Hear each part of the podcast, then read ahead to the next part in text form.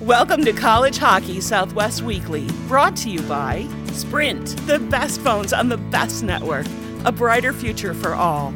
College Bar and Grill. Check out our new location, 740 South Mill Avenue in Tempe. Roger Klein's Cancion Tequila. Award winning tequila since 2011. Jesse Ray's Barbecue in Las Vegas. Voted Best of Las Vegas two years in a row. Behind the Mask serving the Valley hockey community since 1994. OxyPow, our chemical free line of cleaning products, gets the funk out of your equipment or office. M Drive, for energy, stamina, recovery. Ice Den Scottsdale, practice home of the Arizona Coyotes, also in Chandler. College Hockey Southwest Weekly is part of the IceTimeHockeySW.com network. Here are your hosts, Scott Strandy and Paul Hornstein.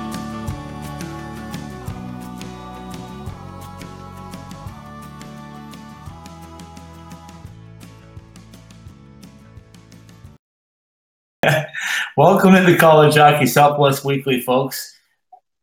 With uh, another edition, a big edition, because we're wrapping up this uh, end of this year, and uh, we're getting ready to roll the end of the regular home regular season, getting ready to roll on, and we will just move forward with that and go on to Wisconsin. What do you think, Paul? Well, uh, I think the, we have a lot to talk about uh, between last week and uh, you know, not too much has gone on in the last few days in college hockey, so there's not really a whole lot to talk about.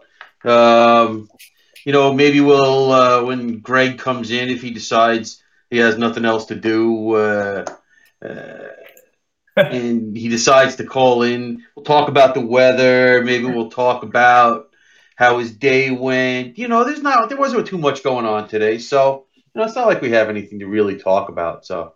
You know. Yeah, I hear you. Well, one thing we do have to talk about, though, we can say that the uh, Arizona State Sun Devils took care of business again one more weekend. Paul, when you look back, and you and I were talking about this uh, several times as we spoke about the uh, the 13 weeks in a row, which they're now down to their final week of that. We uh, we see that the Sun Devils have gone 12 and two in their last 14 games. Not too shabby. Um, I think if you'd have told Greg Powers before the season started uh, that uh, he'd have a 12 and 2 stretch going into Wisconsin, I think he would have taken that. Yeah, I think 100% correct. so, um, and they did it in different ways. Uh, uh, uh this weekend as well. Uh, it was nice on Friday to finally have uh, what we've well i didn't make up the term but you know it's called a rocking chair game where you know you basically sat there and watched the game and uh, you didn't worry about too much about how the game was going to end because honestly um, friday night's game asu was on top of anchorage from the very beginning and you never ever got a feeling that they were going to get back in the game. Uh, we've seen games where asu has had leads and the other team has slowly crept in, but that didn't happen on Friday night. Uh, a complete 60 minute game against a team that uh, they should have dominated and did on Friday in that 5 nothing win. And, uh, you know, some more balanced scoring uh, from from the Gruber, Nieram, and Bush line. Uh, goals from some defensemen. Jack Judson had a big night. Uh, Johnny Walker got on the scoreboard. so it was really a balanced night. Um, I hate to use the the phrase uh, first line, second line, third line uh, uh, with with a roster because even though it's listed third, the Gruber Bush Nieram line has been as good as the Walker Sanchez and Sandhu line uh, for most of the second half of this season. So I hate to call it the third line. Uh, I would prefer to call it the other scoring line because that's uh, that's that's what it is. Yeah, totally agree. I, go down the whole roster, and I had a chance to visit today with uh, Jordan Sandhu. As I joked about two months ago, we uh, we did an interview, and, and we did the best silent film in college hockey because we our mouths were moving, but there was absolutely uh, no sound coming out. So really nice to catch up with Jordan today and actually get some sound quality on it. But yeah, he talked about the same thing. Of course, he wanted to deflect everything to somebody else. He didn't want to uh, take much of the credit himself. But I did get him to talk a little bit about speed and the fact that he and uh, PJ Morocco are really starting to develop that speed. That's uh, you know what you need in the game of hockey, but certainly at the college level, and it's starting to show like a sore thumb out there, Paul. Uh, there is no question about that. Uh, honestly, coaches have a tendency to defer to seniority, and I'm not going to question him putting uh, the coach putting James Sanchez and Johnny Walker on the ice in a four-on-four situation. Uh, but uh, j- uh, just once, I want to see uh, those two guys play in a four-on-four situation because those are gonna, first of all, those guys are going to be your uh, top penalty killer forwards next year. Yes. I'd be shocked if they weren't. Um, and I would just like to see them in a four on four situation just once, just to see how they react and just to see how the other team would react to that kind of speed up front.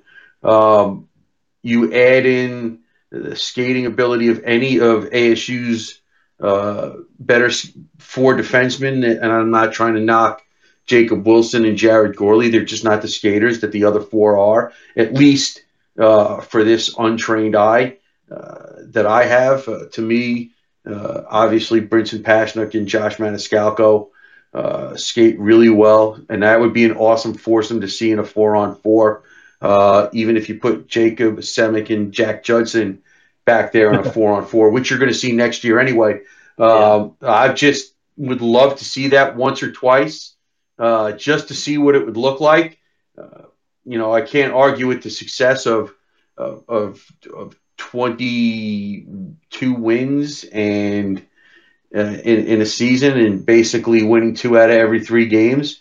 So, you know, I can't say that I'm right and somebody else is wrong.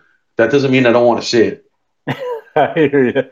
Well, uh, we got a great guest coming on today. We got uh, college hockey news, his beat reporter, I call him, but he basically covers college hockey in the West.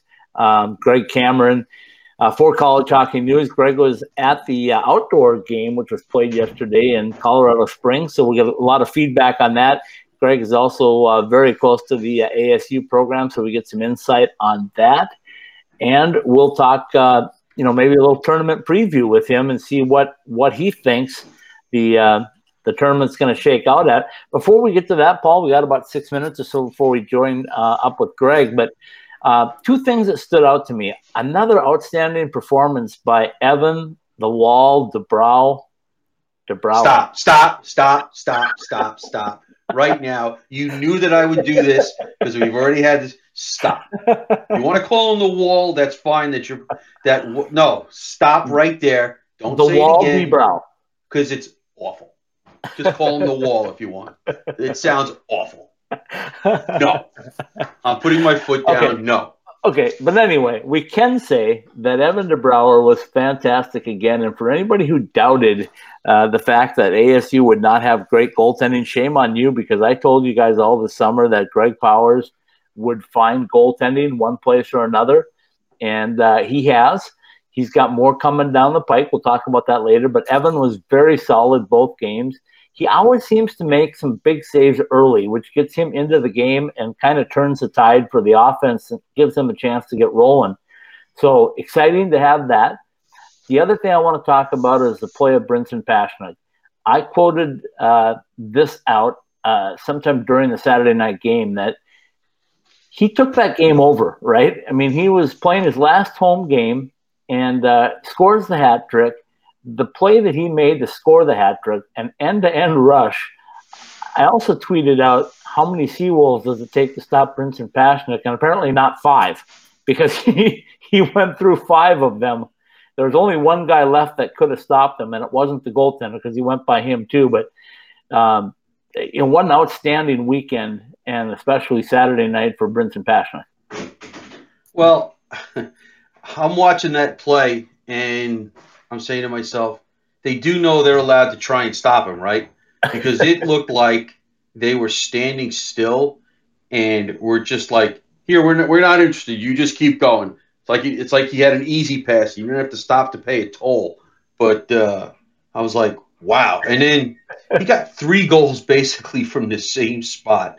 Uh, yeah. The break, you know, the, the the final one, the rush was a little bit deeper towards the net, but those first two goals were basically from the exact same spot, and it do, didn't look like anybody wanted to uh, to, to to bother to to try and stop it because, I mean, he gets that spot and he gets that wide open.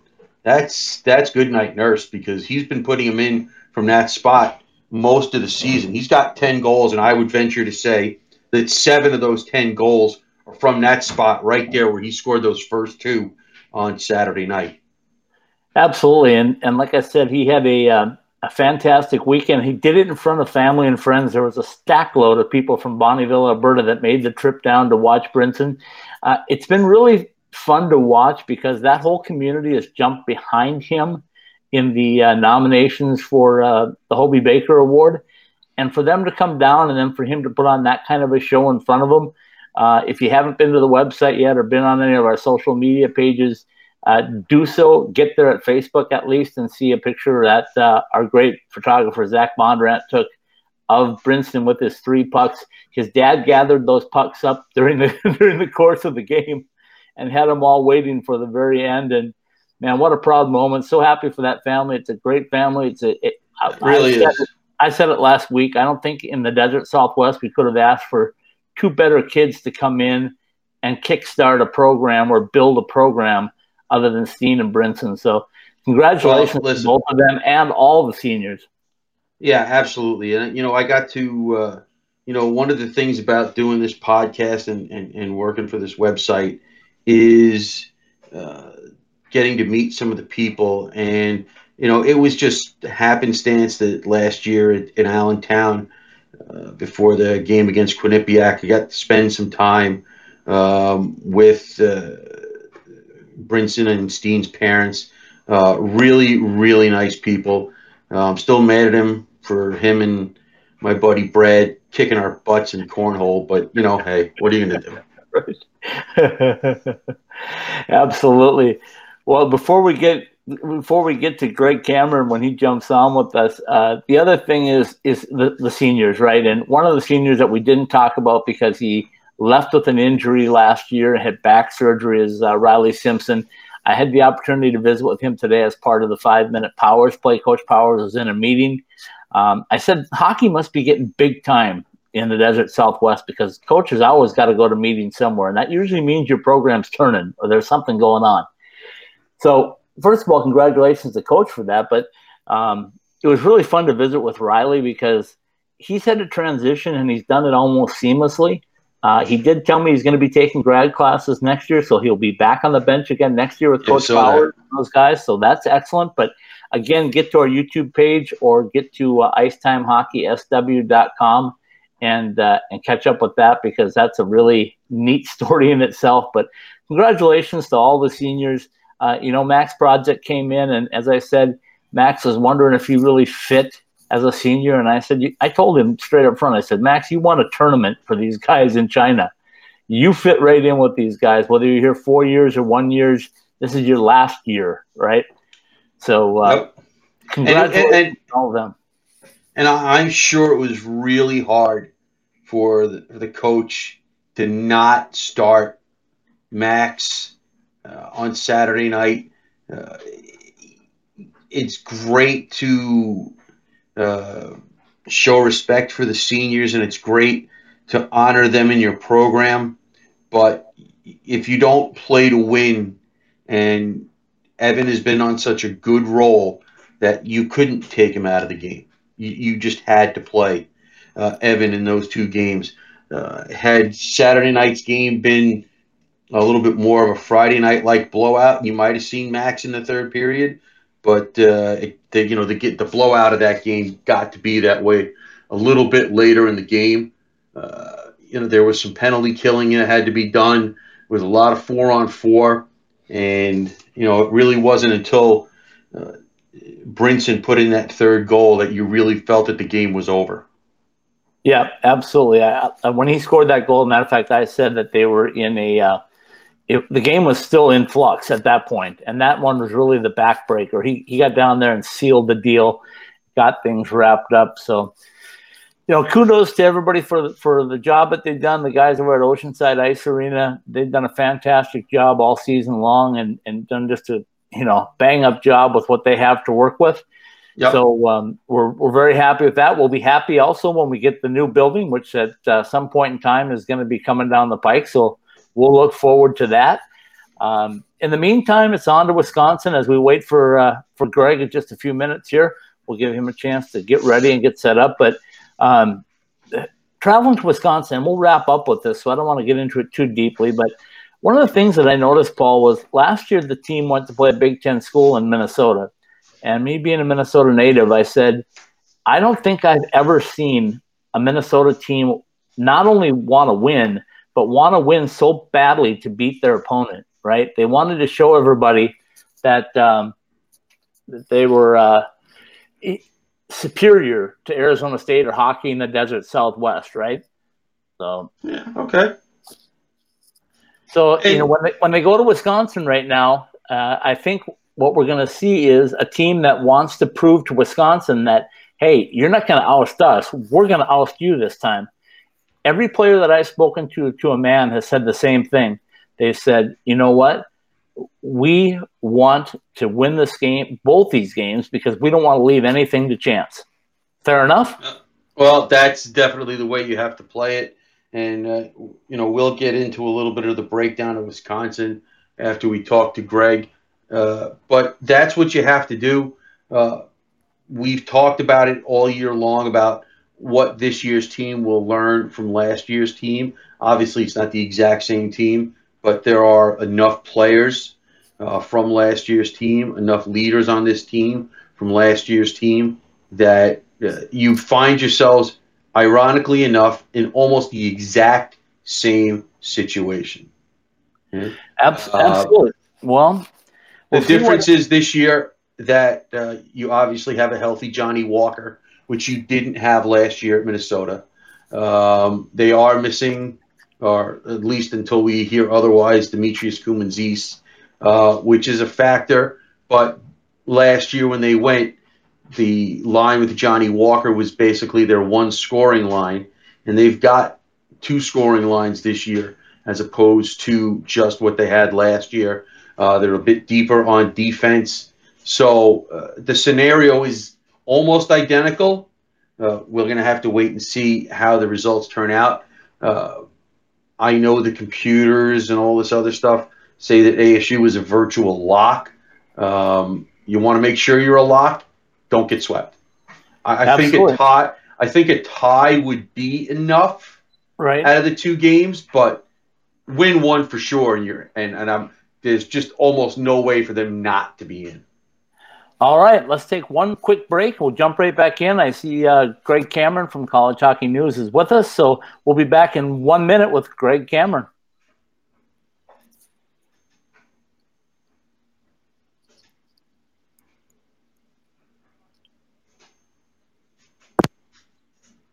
Oh, stopping at Jesse Ray's barbecue for lunch. Oh, that fortress. That combination of brisket, hot links, fries, mac and cheese, surrounded by a fence of ribs? I'm in.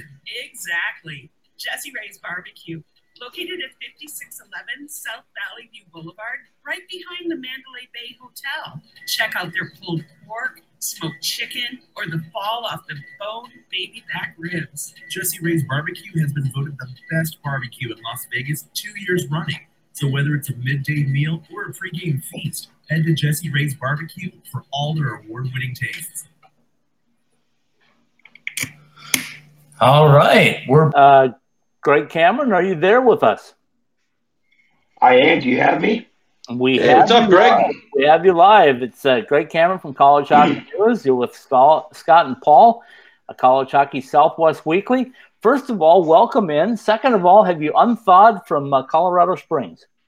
I have. Voice is a little raspy. I uh, I didn't go to uh, get sick out there, but you know it happens when you leave for the colder weather. Um, surprised my plane got off the ground this morning with all the snow in the air, but uh, it is what it is, and I'm and I'm back in the in the in the lovely desert. Well, it's great. It's great uh. to have you back because uh, we got a lot of hockey to talk about. You saw some outdoor hockey with Colorado College and uh, Air Force. We'll get into that in just a minute.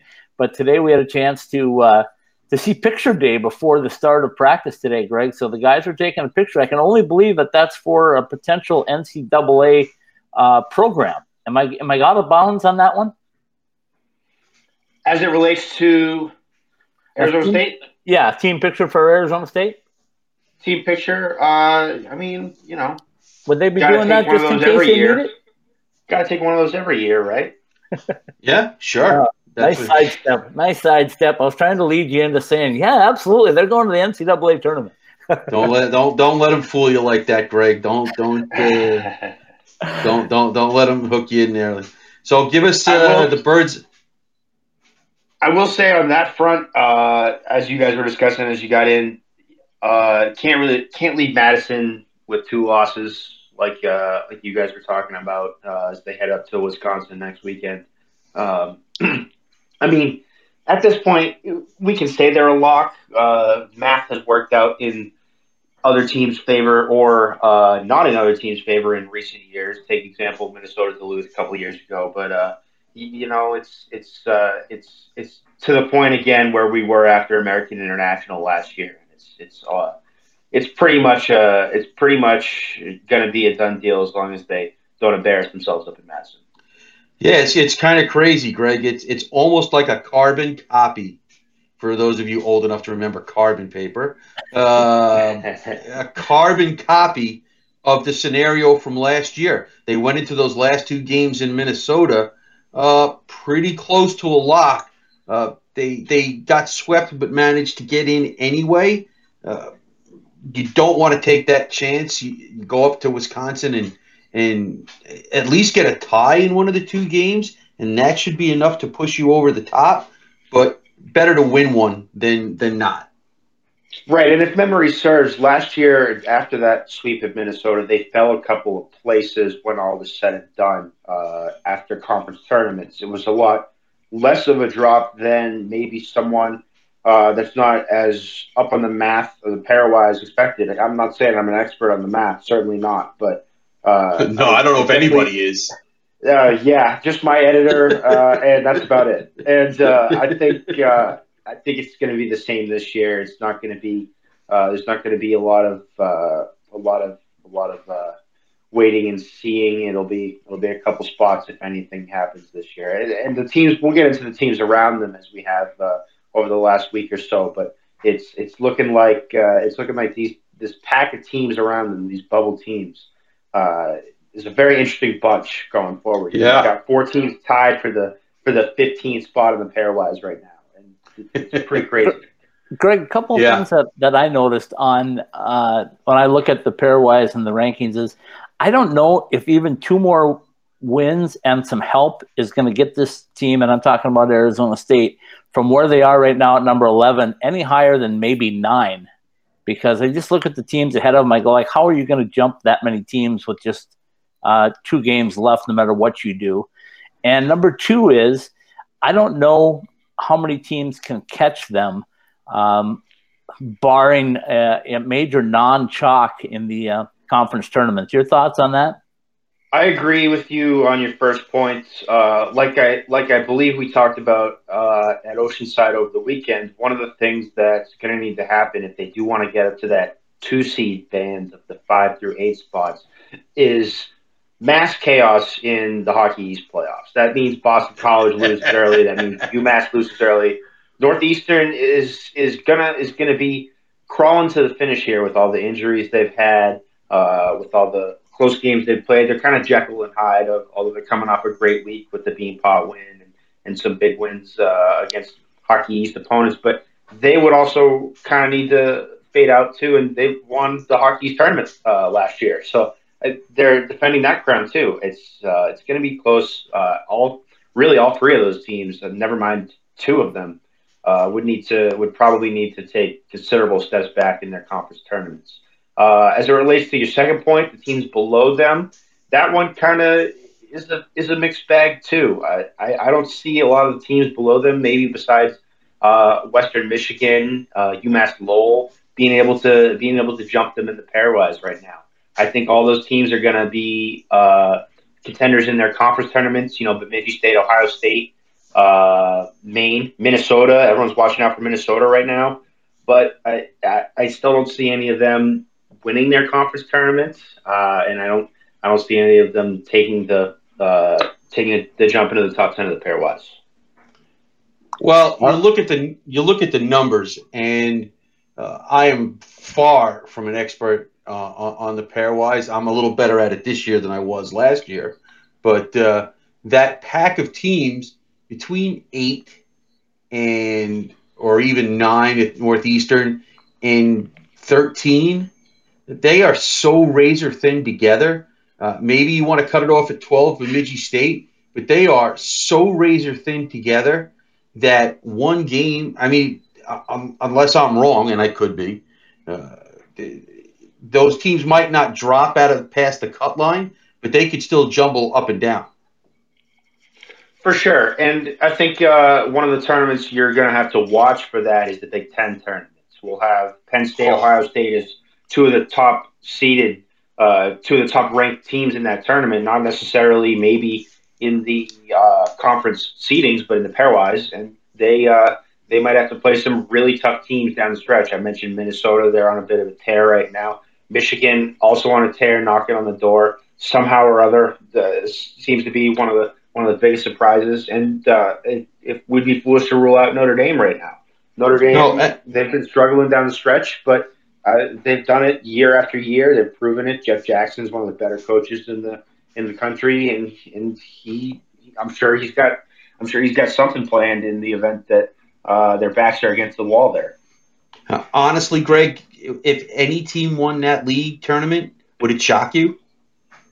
I don't think so. No, I don't think so. other than Wisconsin, obviously. Yeah, other than Wisconsin. I mean, yeah, it's it's pretty wide open that Michigan State uh, could ride John Lethemon all the way there. Uh, if, if, Minnesota and Michigan don't, don't, stop scoring, you know, it's that's bad news for the rest of them. Penn State, uh, they've been mixing up their lines a lot, trying to get the right looks, and it looks like they're finally getting to that point now. Uh, it's, it's flip a flip a six sided coin, if you will. Yeah, I mean, uh, and in, in any individual game with the talent they have, Wisconsin can be a threat in any individual game. It's just you know, you, if you take it talking two out of three, they don't play enough defense. I would say that that's true, and I would also say uh, that's something Arizona State's going to need to watch out for. Is oh yeah the, uh, the uh, excuse me the uh, okay. offensive production of Wisconsin. Uh, it's going to be it's going to be one of the more explosive teams they've faced. Uh, honestly, probably since Harvard back in December when right. we got to watch that Harvard team without their best player. And yeah. now that these Wisconsin kids are, you know, potentially going to be closing out their uh, the rest of their the rest of the seasons, looking to sign contracts. You never know what's going to happen there. I think uh, I think it's going to be a be a challenge for Arizona State defense. They won't have to worry about scoring, but you got to score more than them. Hey, would well, a couple of five four or six five games, shock you at all this weekend? Not me. It wouldn't. Sign me up for those, though. Sign me up. I like those. well, you led me right into the next question I was going to throw at you was the uh, the Sun Devils themselves have, have been on a pretty good roll. Before you jump down with us, I mentioned to Paul that if I would have said 12 and 2 since the start of the new year, um, everybody would have signed up for that one right now.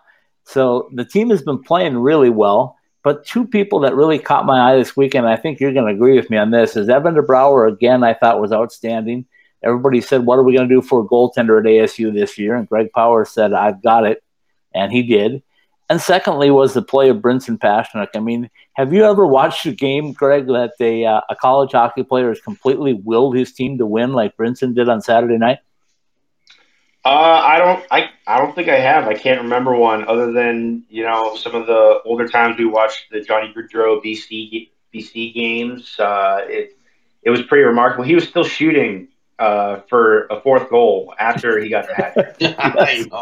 The, the, trigger figure was happy, and uh, you know it, it, was a great ending for him with his uh, home career going out at Oceanside with a hat trick, four point night. Uh, he's really been uh, one of the better uh, leaders of the Arizona State program in these last five years. Never mind players, and that's that's evident every time we get to talk to him. And it's something that something that we're gonna remember, something he's gonna remember, and uh, yeah, I uh, I'll, I'll lead into DeBrouwer a little bit here, as I always do, saying I was the uh, probably the biggest skeptic of him going going into the year. I thought it was Max Prozik's job, and uh, I I am uh, I, I'm pretty uh, I'm pretty wrong on that one. I've been I've been wrong on a couple things this year, but that one that one was up there. He's been really solid. Uh, he's probably a guy that can win them a tournament game, which is you know the next thing they need. The goal against Joey Daccord last year against Quinnipiac, the uh, the first goal that was a fluke goal. I think that's that's one that Joey wants back. But I also think that that's one that Evan DeBrouwer would not give up right now the way he's playing. Uh, he's really dialed in. Nothing nothing easy gets past him. Uh, he's getting good defense in front of him, blocking a lot of shots. Brinson Pasichnuk, by the way, probably uh, up there in terms of national shot blocking leaders. I don't have that in front of me right now, but he doesn't just do it offensively too. Uh, just to throw him a bone there. And it's it's been a nice streak for DeBrouwer. He's won what is it now eight of his last nine, and uh, it's it's it's looking like he's going to be a going to be a hard hard goaltender to beat if someone ends up drawing him in the tournament. Yeah, I totally agree on that uh, on that front. You know, it was kind of funny today because you know Eddie Lack is uh, is wandering around the program, and he had a couple of comments earlier about how could you, uh, in the pairwise anyway, how could you lose a spot when you when you swept the team? But he was learning from Coach Powers, he said. And then today there was kind of a funny exchange outside the uh, the ice surface when uh, some of the guys that you know were were interviewing uh, Evan DeBrouwer and. And uh, Eddie came by and said, "Hey, don't forget to mention your goaltending coach." So, always great to have Eddie around. He's always a was a smiling face, and I was, uh, I think, a guy that breaks the ice for those guys. Your thoughts on Eddie Lack?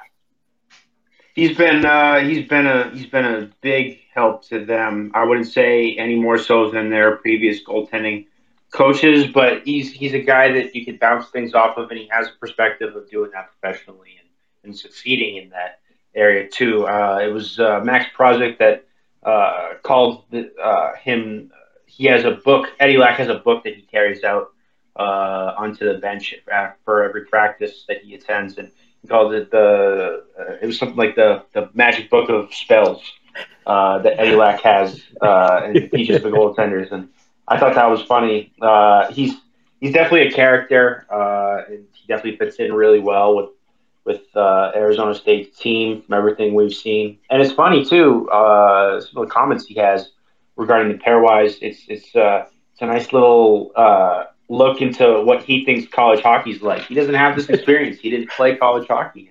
Uh, he gets to he gets to have these uh, little jabs sometimes, figure out figuring out the lay of the land, and uh, it's uh, it's certainly been one of the more interesting storylines. Uh, one of the more uh, one of the more one of the bigger storylines of the season, and uh, it's it's been funny to watch him, and it's uh, it's good to watch De- Evan DeBrouwer grow under his under his tutelage, I, which I definitely think he has taken a big step under Eddie Lack.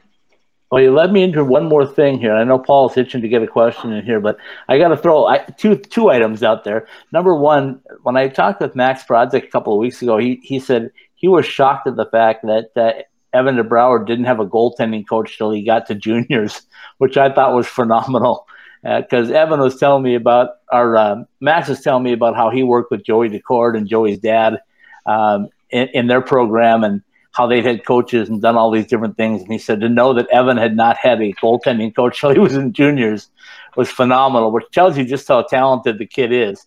And then secondly is we haven't mentioned it yet uh, on the show, but Brinson Pasichnuk was the uh, number two star in NCAA hockey this week. He was, yeah, that was well deserved, uh, and uh, definitely, definitely uh, uh, a good way to cap off the weekend for him.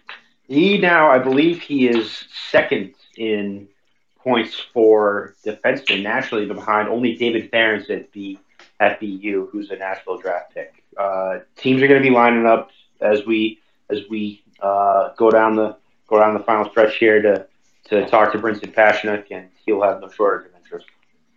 Yeah, you can never have enough uh, defensemen that can can can skate with the puck. Um, so they're de- you know they're he he probably could have signed uh, after last season, but he wanted to come back and take one more shot at a national championship.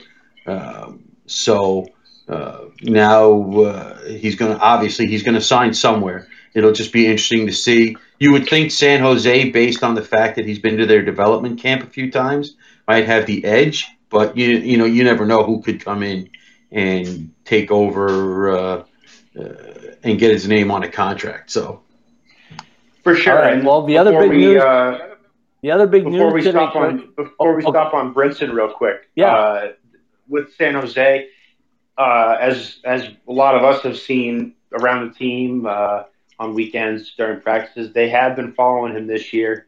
Uh, again, they're keeping in touch with him, doing their due diligence there. Brinson's the kind of kid that, if I'm being honest with you, I think he's going to remember uh, that San Jose invited him and his brother to camp, and I think he's going to uh, consider that a little bit heavier than maybe some of the other teams. Just uh, just the way he's wired. And, uh, and, Yep. You know, in the end, it, it might. I would agree with that. San Jose too. I would agree No. with that. Uh, I know Paul's been asking this, but I'm going to sneak it in there because uh, we talked about it today. There's a new league forming, a new conference forming in NCAA hockey today. I'm sure you're all over that one.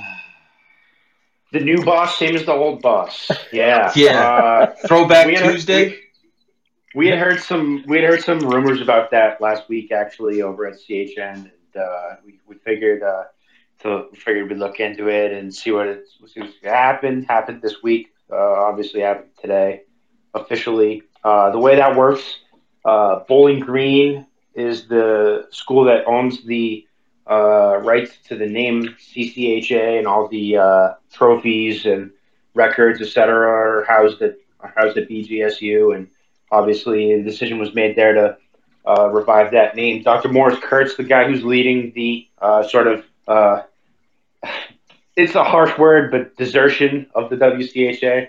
No, Uh, Greg, during- I, I, I, I, di- I disagree. It, is I don't care that it's a harsh word. That's what they did. They threw the Alaska schools in Huntsville under the bus. There's no question about it. They, they, I understand it's a business, but if you want, if you want to couch it, that's cool. I don't have to.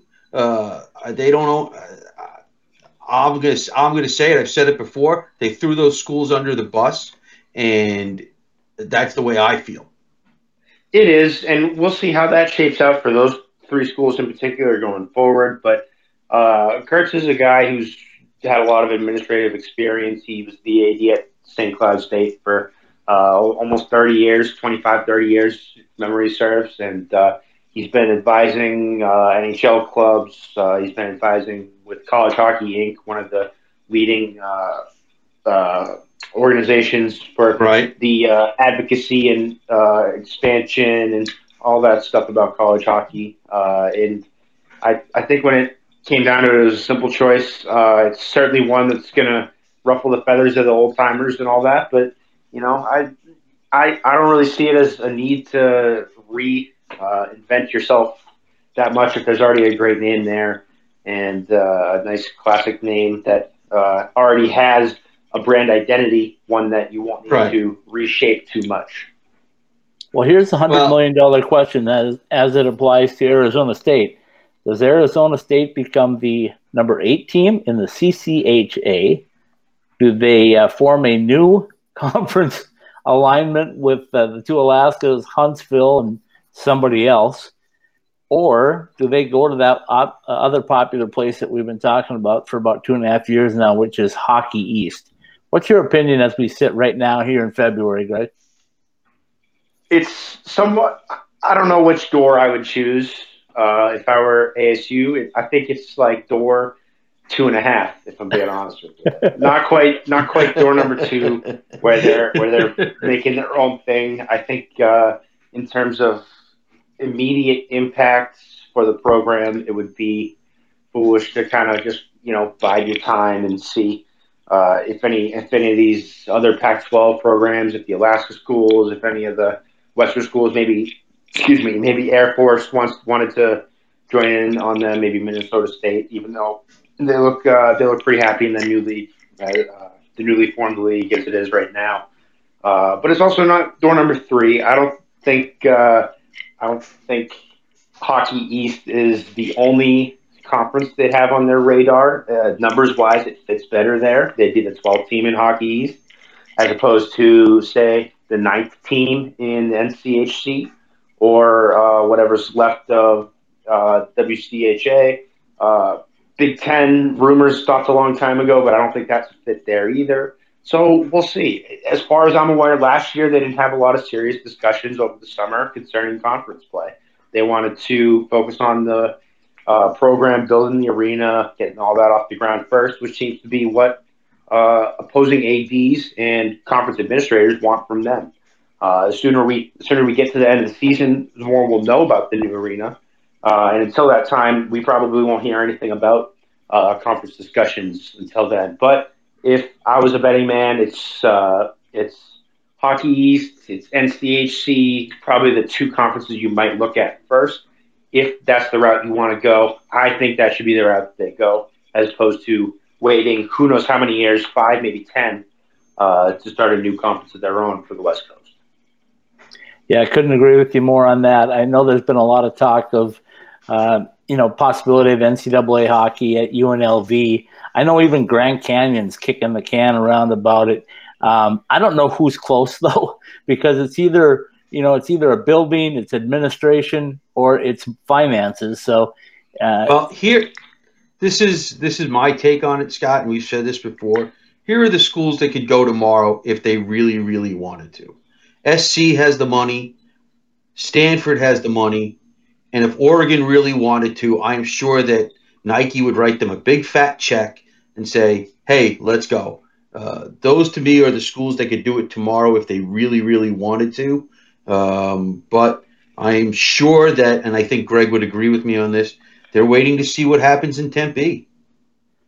The only thing I know uh, about any prospective Pac-12 schools uh, that that is information that I or someone close to the conference hasn't made public yet would be uh, in terms of Oregon. Uh, I heard a rumor about Phil Knight's appetite for hockey, and that it is virtually non-existent.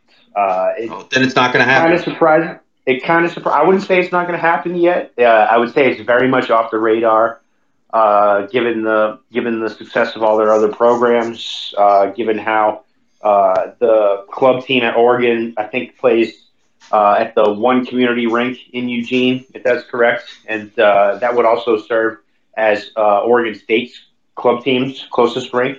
It's pretty sparse out there in the in the uh, Pacific Northwest still, uh, other than in areas like uh, Seattle uh, or Portland, really, where you have uh, OHL territory. So right, uh, or sorry, W WHL territory. Yeah, but yeah. other than that, I, I've got no reason to believe right now that Oregon would be one of the teams to elevate. I think the teams we're looking at first would be Washington and Colorado. Obviously, UNLV, as Scott mentioned, probably even next on the list uh, before any of the schools get added. Maybe even before Illinois gets added. At this point, we've been talking about Illinois for years. Oh, who knows years. what's happening there? So.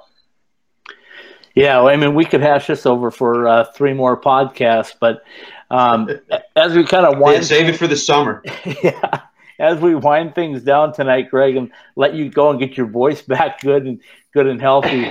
Uh, the the trip to Wisconsin, as I mentioned earlier, is it's a huge trip. I don't think people really understand how big this trip is because it's a prove it trip. It's also a trip where you go up there and you show um, the rest of the NCAA that you've got 24 wins and you're not going to be ignored, if you will, uh, in getting into this tournament. So when I say it's a must win weekend, you've already said it's at least a one win weekend, but how important and how impressive would a sweep at Wisconsin look on the resume? It would look impressive, no doubt. Uh, we we know we've discussed the, the, the deficiencies in the Wisconsin defense, uh, but I mean, how can you how can you ignore closing out the season with uh, what would it be nine straight wins if they were to get the sweep? You know, uh, yeah, and four, 14, 14 and two. out of sixteen. of the of the January February slate. So it, either way, it's it's uh, it would be it would be pretty impressive nationally. Wisconsin, uh, among all the teams that they've that they've played and they've beaten in the second half of the season here, Wisconsin is one of the better ones in terms of uh, strength of schedule and pairwise and all that. Uh, not to slight the uh, sweeps that they have recorded, but it's you know it's not it, it's exactly why uh, Eddie Lack might be a little bit frustrated that sweeping Alaska Anchorage doesn't do it for them. You know, if you sweep Wisconsin, you know it might have a, a bigger snowball effect there, uh, and that's probably what they're gonna what they're gonna try to do. Uh, I don't think it will be nearly as uh, fiery uh, as the Alaska Anchorage finale was. Uh, I think it'll just be a, a, showcase of a lot of skill. And uh, yeah, like we said, seven six six five. You know, let's play till the goal lights break. I like that idea. Uh, we please not have any video reviews of goals in this one. Can we just have clean goals and just go on with it? Uh, we don't need to sit and watch video any longer. But one final thing. When in doubt, I, when in doubt, count it because it's probably coming off the stick of a Cole Caufield or Johnny Walker. Good Send that message to the refs right now. Good oh, point. Yeah. I got to throw one more thing at you. You know me by now. I always got to add one more thing. But big news today, a little bit, as far as former Arizona State players and uh, Logan Genuine officially entering the uh, the roster at Lake Superior State. Just your thoughts on that. I think that's a good spot for him. We saw uh, guys that fit his mold succeed there. Most notably, last year, Diego uh, Kudli had a had, a, had a, played a big role in scoring for them. Kind of the same uh, build, stature, skill set as Genuine is, and uh, even though he might not play until second half next year, depending on when his eligibility gets sorted out, uh, Lake State could use a guy like him. Uh, they're they are uh, they are not doing too well after their uh, near miss of the tournament last year, and uh, I think that was in large part due to the senior class they turned over, which included Cuglietta over there. But uh, he's a good he's a good piece to add for them. He was just kind of started to get it turned on as uh, November came this season, and uh, you know whatever happened with him, we still aren't exactly sure. But as long as the uh, excuse me the off ice clears itself out. I think it's a good fit.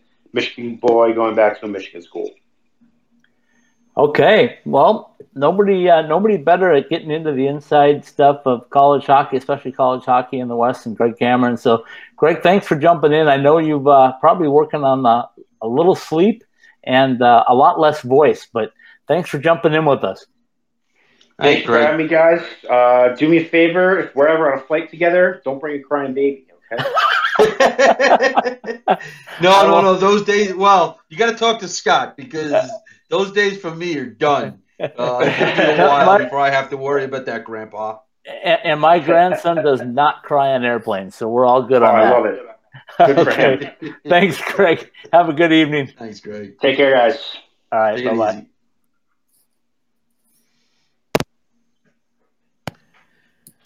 Oh, a lot of good stuff there yeah, let's uh, take a quick break here and uh, we'll be right back. A good cocktail is the quality of the spirit you use. If you want to make the best margaritas, or if you just want a straight shot of the best tasting tequila, then Roger Clyne's Cancion Tequila is the brand for you. Award winning Roger Clyne's Cancion Tequila has the taste you want to make perfectly blended cocktails, whether you're celebrating an overtime game winner with friends or relaxing by the pool after a long workday. Find your bottle, be it in Arizona or elsewhere in the U.S. Visit us at MexicanMoonshine.com. Roger Clyne's Cancion Tequila, award winning taste since 2011. All right, we're back. Folks, our, uh, our two new sponsors, Jesse Ray's Barbecue up in uh, Las Vegas and Roger Clyne's Mexican Moonshine uh, Tequila with a new name. I'm not even going to go with the new name. Cancion. Ancion tequila. Ancion oh, that's why you got to write it down, dude. Doesn't matter. I still have to say it. Uh, but anyway, thanks to those guys for jumping on board with us. We still have a great tournament time offer going on right now where you can actually join us for half off our normal corporate partnership. Just email me at ithswsales at gmail.com. Uh, give me a phone call, 480-204-7612. Text me. Do whatever you need to do to get a hold of us because it's tournament time. We've got NHL, AHL, NCAA, ACHA. We've got you all covered all the way to the very end. And of course, College Hockey Southwest Weekly is now just uh, one of three weekly podcasts here at the IcetimeHockeySW.com. Tomorrow night will be the debut of Club Hockey Southwest Weekly with myself and uh, Stephen Marsh up in Las Vegas, Nevada. So tune into that as well. Paul and I got a few more minutes to talk. So, Paul, your thoughts on, on Greg and his input? Well, first of all, we need the sponsors so we can clone you and get you all over the place. So uh, help us do that. Uh, as far as Greg is concerned, uh, he gives you good stuff. It's um, you know obviously uh, uh, I, I, I hope I didn't come on a little too strong with him there. Uh, I probably should have held back a little bit. Oh, you always come on be, strong. Everybody knows that would, now. That would not be my style. um, and be, and it's ironic because he sat there and, and said the guy who's in, the, in charge of this transition, the guy from Bowling Green, Dr. Kurtz, is part of College Hockey Inc., which is trying to grow the game of college hockey. And this move might be great for Bowling Green, and I understand that. This is not, I, am not saying this blindly because I have any sort of uh, uh, personal stake in this. But if you're trying to grow the, grow the game, uh, you now have three teams that are in the wilderness. And someone could say, well, ASU is also an independent, but those three schools are not ASU. No. They're just not. They're, they're, they're not. not. in any way, shape, or form uh, ASU in terms of the scope of the school, the size of the school, uh, the access or potential access to resources. Uh, Huntsville almost folded. The Alaska schools uh, you know, are on a couple of year reprieve. So I kind of understand. I understand the business aspect of it too, but uh, I, I, will say this, you know, and, I, and and I was I just did. I, I just don't. I just don't think that the putting those three teams on the plank like that uh, is helpful for the game. And you know, if you can show me otherwise, okay. Uh, I just don't agree with it. Okay. I well, I agree with you. Uh, I think in the short term, because this is still another season away before this takes hold at the CCHA, the the revisited, rebuilt, renewed, however you want to call it. So I think the best thing that could happen uh, in college hockey, especially in the West, would be uh, a deep tournament run for the Arizona State Sun Devils. I think we're all cheering for that. Um, we we want to see that for the good of hockey and for the good of college hockey, but um, would there be anything? The good of better? us. Yeah, yeah, the good of us. the good of us. Let's there, let's let's there, be real. Would there be anything better than seeing the Arizona State Sun Devils in the Frozen Four, as far as programs that you, like you said, that might be on the fence that are going like, what's going to happen in Tempe? Well, I'll tell you what's going to happen in Tempe. They're in their fourth full year of NCAA hockey, and they're on the verge of going to their second straight NCAA tournament as an independent. How much more proof do you need? But maybe that trip to the uh, Frozen Four is what moves some people from on the fence to one side maybe. of the fence and the other. Maybe. Um, you know, Greg has more insight. Can it? Has more. Ins- no, it can't hurt. That's for darn sure. Um, you know, it certainly would get people's attention. Uh, and you know, like Greg said, uh, you know, I, he has more information about Oregon than I do. Uh, my my statement about those three schools is they have access to the money uh, that maybe some of the other schools don't. Uh, yes, Washington has has resources, uh, but Stanford and USC are private institutions uh, and uh, operate a little bit differently than the other schools that are public institutions. So. Um, well, I, I agree with you totally. And you and I have had this discussion a million times. So let's have it a million and one in the last few minutes here. What I've been told, and, and Greg Powers has told me this to my face several times, is that it, it's a three winged animal, if you will. You got to have the resources, you got to have the facilities, and you got to have a competitive team. And that's one thing that Greg did. He won the ACHA national championship. He parlayed that along with the finances and the backing of the university, uh, you know, administration to jump into the NCAA tournament. And I was just mentioning that to, to Riley Simpson today. I said, you know, when I sat down with Coach Powers four and a half years ago and I said, hey, you're going NCAA, how are you going to do this? And he said, we're going to be old, big, and strong. And that's what we have to do the first couple of years. Well, just look back at it on this short history of the program. They they jumped into it and they they got whooped, and they, then they got not quite as whooped, and then they made the national tournament, and now they're on the verge of making another national tournament. 21 wins last year, 22 already this year with two games to go. That rise has been exactly how Coach Powers built it. He told me last year that he thought they were a year ahead of schedule, and maybe they were. But the fact of the matter is, he's transitioned from powerful ACHA program to a very good and soon to be powerful NCAA program and he did it in steps and he did it quickly.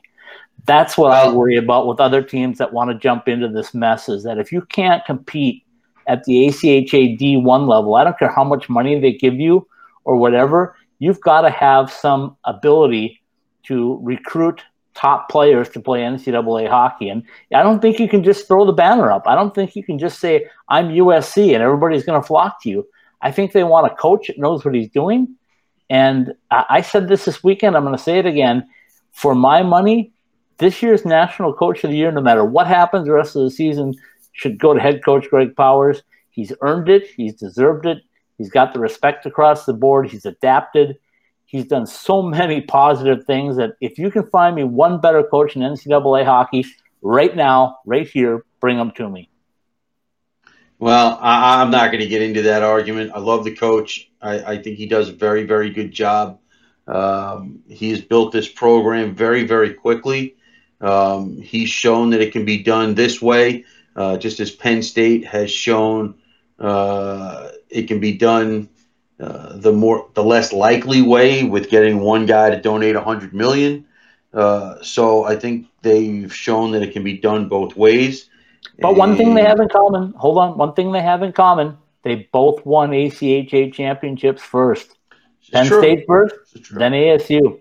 So if you yeah. can't compete at that level, how are you going to make that transition? And and let's yeah. let's be honest here. If you look out in Pac-12 land to the west of us, there is nobody that's even got an ACHA D1 team. And when we look no, at ACHA so. D1, it's Arizona, Not Arizona West State, anyway, South, Grand maybe. Canyon, and UNLV. I don't acknowledge them.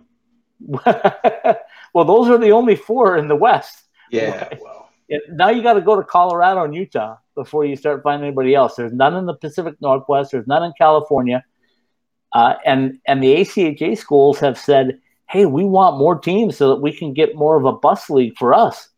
And they finally got uh, Grand Canyon this year to jump on board. They've been pushing for NAU to jump on board, but I think it's that three winged animal, if you will, the the finances, the, the school backing and the facilities, and more importantly, or maybe as important, the competitive level. You got to have that. Otherwise, you're going to fail miserably in your first few years, and that might doom your program. Maybe, but let's uh, get a quick, uh, just to, to, to, rail it back in and, and wheel it back in. Uh, ASU has the advantage this weekend at Wisconsin defensively. I know we don't have a lot of time left. Wisconsin right now is in the bottom five in the country yeah. in defense. And uh, goaltending. Oh, good lord, their goaltending's not good. Um, their leading goalie, uh, Daniel Lebedev, he's got an 0.894 save percentage. Um, so that's where ASU has to take advantage of Wisconsin this weekend. Uh, they have to stay out of the box naturally because I was waiting Wisconsin, for that. Wisconsin has the, they haven't shown it on the ice so far, but the talent is there. All those draft picks, three number one draft picks, uh, Miller on defense, Cole Caufield, and Alex Turcotte up front. as number one picks. Forget about the other rounds. Uh, they have the talent to, to put the puck in the net. Uh, ASU has to keep up the tremendous penalty killing, but if you stay out of the box, you don't have to worry about that. And guys just have to be solid, stay in position, do what they have to do, and don't get involved in any craziness after the whistle.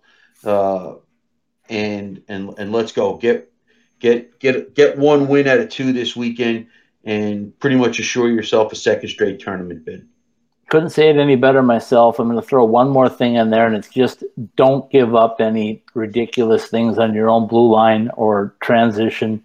Uh, you got to stay with your man, and you got to stay with the puck, puck control, puck control, puck control. All right, let's close things up, Paul, by talking about our sponsors. I know you got a list of them that you can raffle off for me, so tell us who's uh, helping us out with our broadcast. Well, I have to have the list because otherwise I have to memorize it, and I'm too old for that. Yeah. Uh, so we want to thank Sprint, uh, Brighter Future for All, College Bar and Grill at their new location at 740 South Mill, uh, Roger Clyne's Cancion Tequila, Cancion award winning since two, award winning since 2011. Jesse Ray's Barbecue up in Las Vegas. Check them out. Two years running, uh, best of Las Vegas. Uh, behind the mask. Our friends at OxyPow, Oceanside Ice Arena, uh, M Drive, and the Ice Den Scottsdale, uh, as well as the Ice Den in Chandler. So uh, check out the sponsors, do what you can, uh, help them, help us, and you know keep keep us going here. All right. As we wrap things up, I will remind you that uh, Club Hockey Southwest Weekly airs tomorrow night at 7:30 as well, right here on this Podbean live channel. Uh, you can get in with uh, Stephen Marsh and myself, and hopefully the UNLV coach Anthony Vigneri Green is going to join us, who just came off a uh, an unbelievable sweep of, of ASU. So they've now, in the second half of the season up at UNLV, they've uh, defeated the number three, the number five, and the number uh, 16 team in in uh, Arizona State. So really good ACHA hockey being played. We'll have it for you tomorrow night at 7.30. And, of course, join Paul and I back uh, next Tuesday as we wrap up the regular season for Arizona State. And hopefully, Paul, we're talking about the prospects of another NCAA tournament, and uh, we'll take it from there. I'm in. All right. Thanks for listening, folks, and see you next week.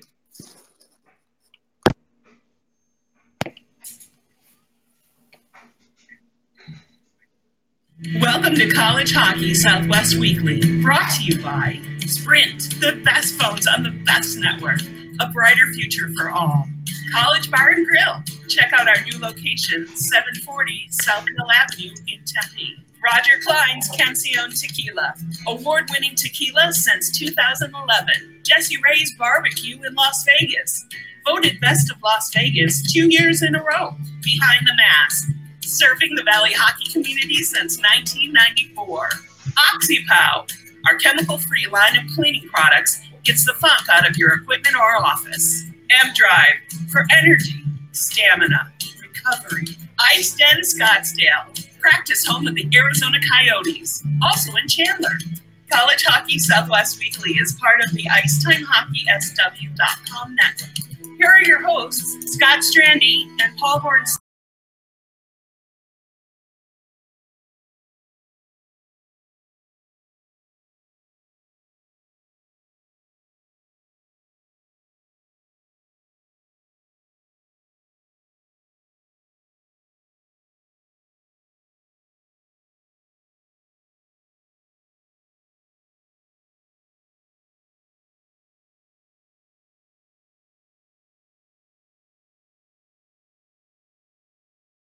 College Hockey Southwest Weekly, brought to you by Sprint, the best phones on the best network, a brighter future for all.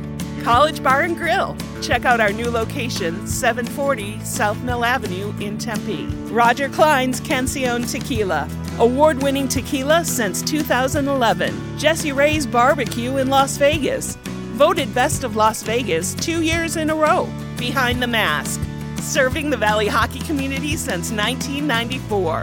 OxyPow, our chemical free line of cleaning products, gets the funk out of your equipment or office. M Drive, for energy, stamina, recovery. Ice Den Scottsdale, practice home of the Arizona Coyotes, also in Chandler.